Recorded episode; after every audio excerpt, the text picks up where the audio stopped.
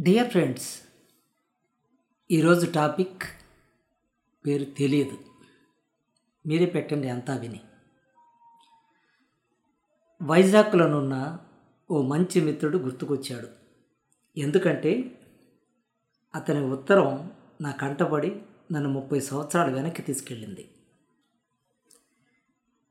ఇద్దరు భావుకులు మిత్రులయ్యి ఉత్తరాలు రాసుకుంటే ఎలా ఉంటుందో అది ముప్పై ఏళ్ళ క్రితం. ఒక్కసారి వినండి. అతని రాతలు నా మాటల్లో. డియర్ రవి రవి డేర్ రద్దామా? అన్న కొంచెం సంకోచం మాత్రమే. ఏది నన్ను నీ చేరువుగా చేరుస్తుంది అనే మీమాంస మాత్రమే. మరి ఏమి కాదు. నీ ముత్యాల సరాలు నన్ను అల్లల్లాడించాయి సరదాలతో.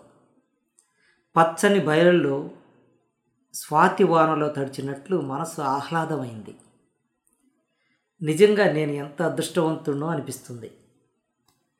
మిత్రమా నా కంటి నుండి స్నేహం అనే ఈ కాంతి కిరణాన్ని నీ స్పర్శతో శాశ్వతం చేయి.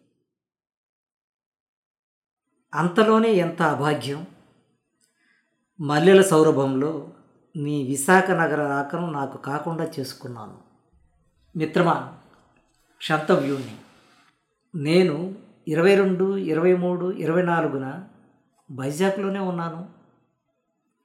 మా మల్లిక అదే నా వుడ్బి పేరు చెప్పానో లేదో గుర్తులేదు. కొంచెం సరి చేసుకో మరి. సారియా?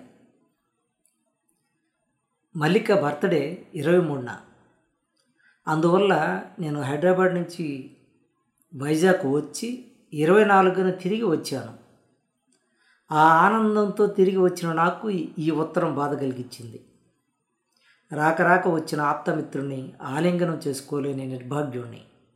ఈసారి మాత్రం నేను వదలను సుమి. నీకు నెల్లూరు గడప వచ్చినందుకు చాలా ఆనందమైంది. సొంత ఊరు ఆలనలో తల్లి ప్రేమ స్వచ్ఛదనంతో మునిగి తేలుతూ నీ చిన్ని స్టేషన్కు వచ్చే రైళ్ళ ప్రయాణికులను ఉల్లాసంగా పలకరిస్తూ మధ్యలో నీ స్నేహామృతాన్ని మాకు పంచుతూ నీ జీవితం వజ్రంలా మార్చుకో. సమాజానికి సవాలు కావాలి సమాధానం కావాలి సమాధానం చెప్పాలి. నువ్వు చెప్పినట్లు జీవిత చదరంగంలో పావులమే అయినా పావులు ఒక్కోసారి రాజుల్ని మింగుతాయి. నీ స్నేహచర్యలో జీవితాన్ని శాసించగలననే నమ్మకం ఉంది.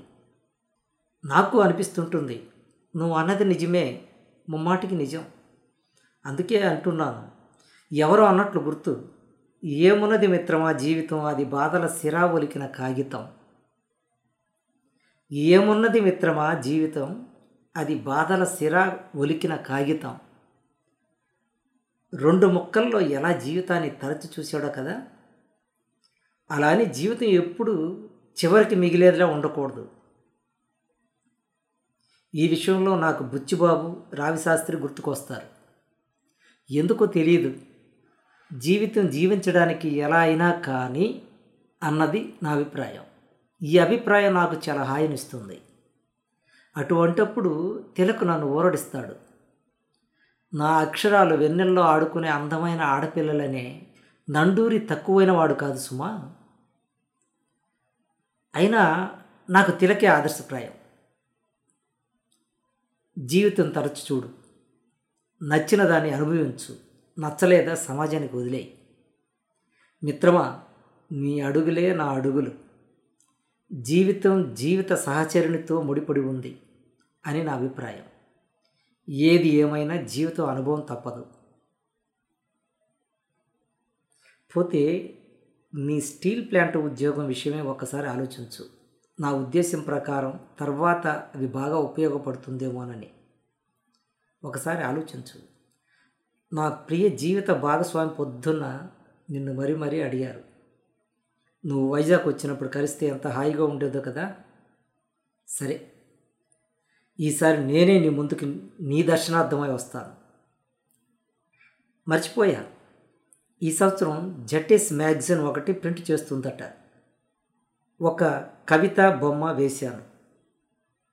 చూద్దాం అవి మ్యాగజైన్లో వస్తాయో రావో. నేను వస్తే రెండున నెల్లూరు వస్తాను.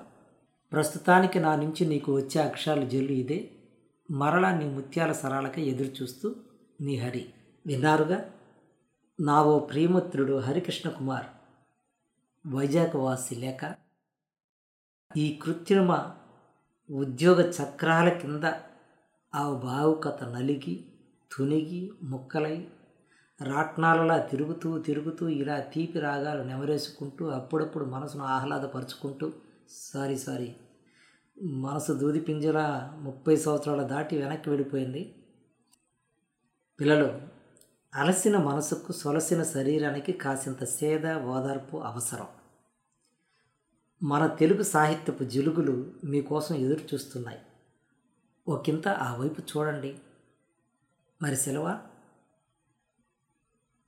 మరికొన్ని మంచి మంచి విషయాలతో మరి ఒక ఎపిసోడ్లో కలుసుకుందాం. మీ రైబాబు